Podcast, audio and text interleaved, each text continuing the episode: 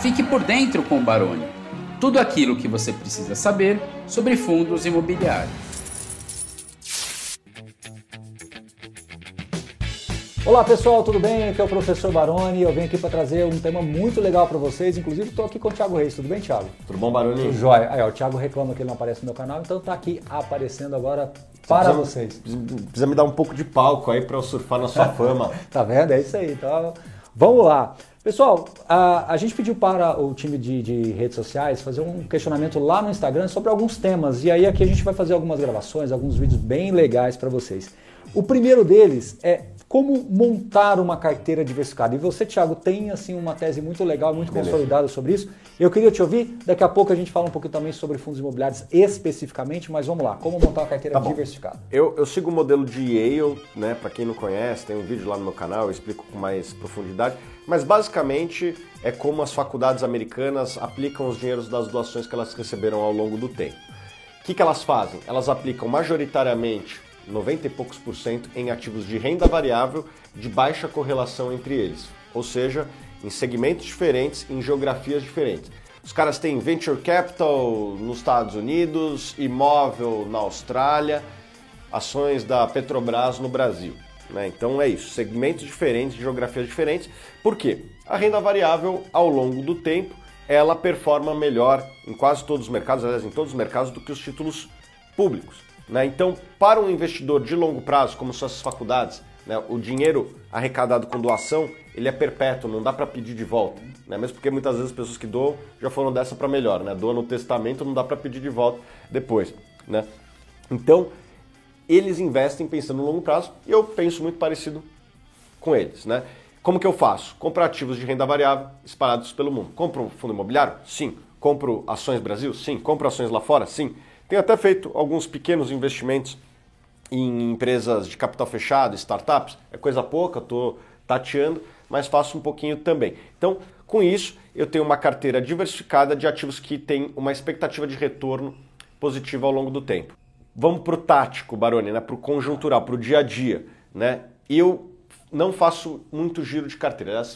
não lembro quando foi a última vez que eu vendi uma, uma ação, mesmo porque eu sou um analista regulado, tem a regulação lá que você conhece bem do, do CNPI. O que, que eu faço? Eu tenho meus aportes que eu faço agora semanal, né? E tenho os dividendos que eu recebo quase todo dia. Né? Semana que vem vou receber os dividendos dos fundos imobiliários e já gastei o dinheiro hoje, né? compro ações, não vendo, e assim eu vou fazendo. Então, eu ia fazer exatamente esse questionamento e você pontuou aqui antecipadamente, que é o seguinte. Muitas das vezes a gente percebe as pessoas querendo vender posições uhum. para rebalancear. Você entende que os próprios aportes naturalmente sim. levam? Essa é, é a primeira pergunta e eu entendo que sim, né? Sim. É, eu vou dar aqui um exemplo que é até, é, para mim, não tem ajudado, mas por um bom motivo. Eu tinha umas ações, tenho umas ações da Unipar, ela valorizou quase, sei lá, 100 vezes ao longo dos últimos anos. E os últimos cinco anos, todos os dividendos que eu recebi dela, que foram muitos, eu aportei em outras empresas e mesmo assim ela não foi diminuindo porque ela valorizou muito ao longo do tempo. Mas eu acredito que em alguma hora ela não, ela não vai mais valorizar nos próximos cinco anos o que ela valorizou nos próximos cinco. Exato. E daí a tendência ao longo do prazo ela sendo diluída. Então eu vou fazendo essa diluição das posições com os dividendos e os aportes. As pessoas que nos acompanham aqui às vezes têm uma certa dificuldade quando você fala, ah, eu compro nos Estados Unidos, eu compro aqui, eu compro ali. Hoje você tem, por exemplo, veículos bem acessíveis, né? ETFs. Então, para o investidor aqui que nos acompanha no canal, Tiago, que talvez não tenha um nível de sofisticação de conseguir fazer uma análise tão profunda dos ativos isoladamente, uhum. acessar via ETF, acessar de instrumentos com, com, custos baratos, pode fazer sentido dentro desse modelo de Yale de você geograficamente espalhar o capital? Pode, mas eu acho que tem um custo também. Hum. E eu acho que são dois custos. Né? Primeiro que eu acredito que um bom analista vai sempre ganhar da média do mercado. Em qualquer mercado competitivo, assim, um bom jogador de tênis vai jogar melhor que os jogadores de tênis médio. O bom advogado vai ganhar mais do que o, do que o advogado médio.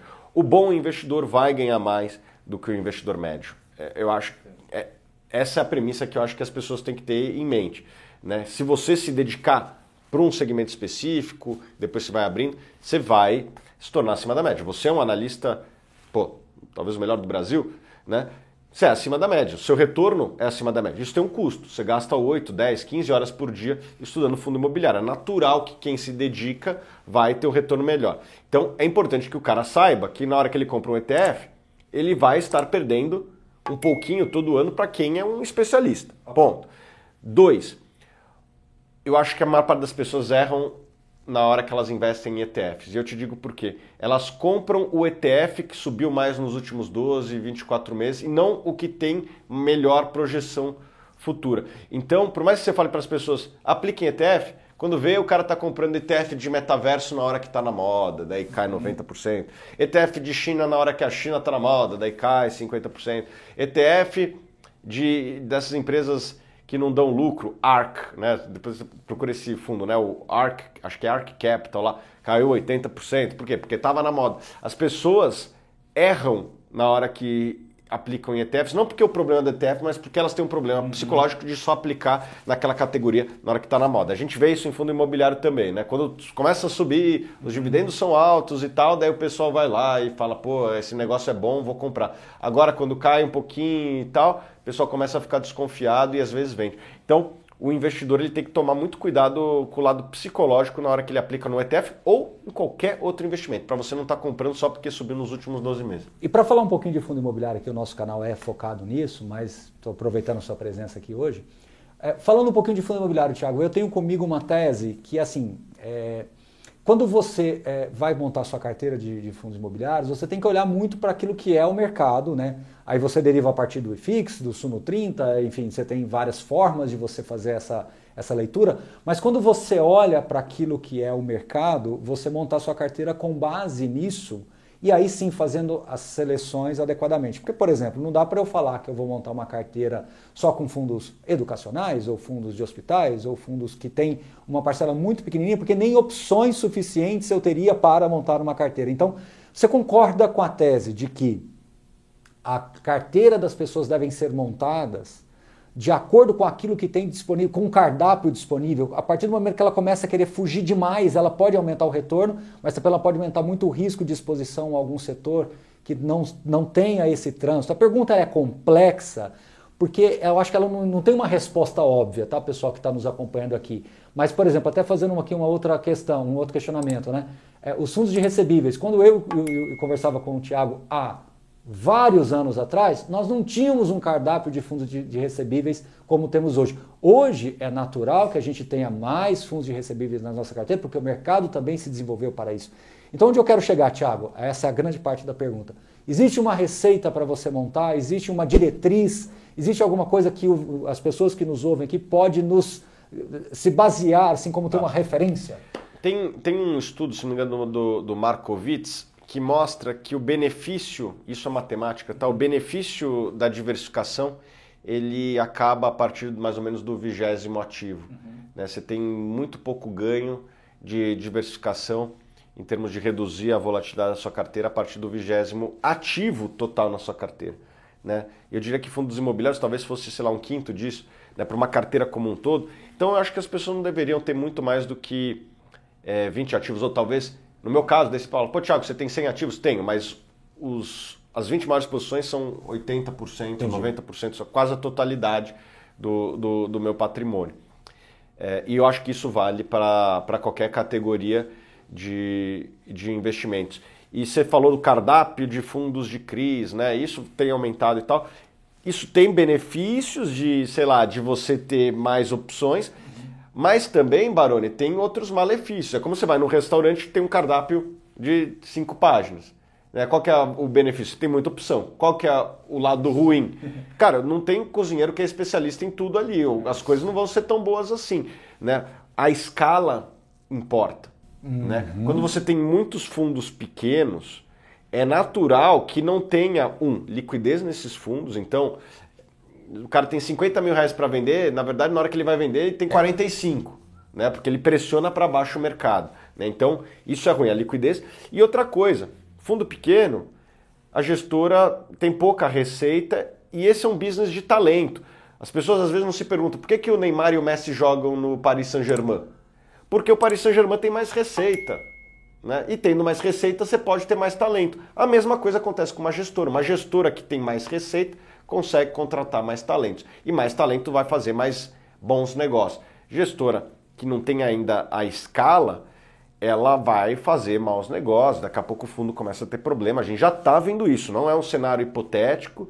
Os principais problemas da indústria de fundo imobiliário, na minha opinião, e eu queria até saber a sua, acontecem nos fundos de liquidez da mediana para baixo, uhum. da média para baixo. Uhum.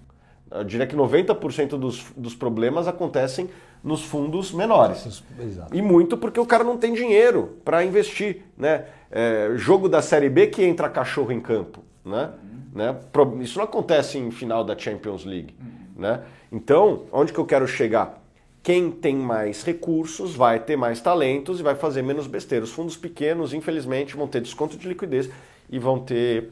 Então você está me dizendo que quando você é, coloca realmente uma régua mais alta nesse cardápio, a seleção vai ficar muito mais natural e aí a, a, as pessoas devem se preocupar com a carteira mais ancoradas nessa nessa, nessa diretriz. Você está dando aqui Sim. uma diretriz para as pessoas. De a não ser que o desconto seja tão grande, né, como já tem alguns gestores fazendo, o desconto é tão sim, grande aqui embaixo mas é um viés oportunístico. Liquida, né? vai. É um viés oportunístico, né? Sim. É um sim. viés mais oportunístico. Olhando para as pessoas que nos acompanham aqui, é, dentro de uma estrutura de carteira, ah, não, é. ela tem que, ela tem que, ela tem que, ela tem que olhar para onde está esse bloco de desenvolvimento do mercado, entendendo que estar dentro desse bloco de desenvolvimento, você está mais protegido sobre esse ângulo que você falou, de liquidez, governança, talentos, etc. Certo? Com certeza.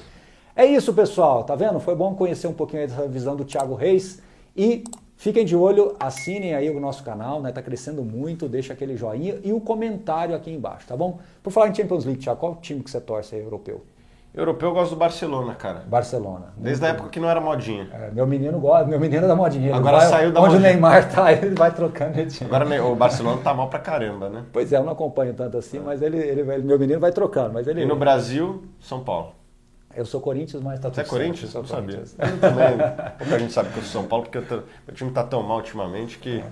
O bom São Paulino ele só vai na fase boa. Só vai na fase boa, né? Mas o São Paulo, aquele São Paulo do Tele Santana, eu acompanhei muito, aquele time. Aquele time, o brasileiro virou São Paulino, né? Aquele ali não tem eu, eu, eu acho que eu fui um desses. É isso aí, é isso aí. Gente, um abraço, até a próxima. Valeu.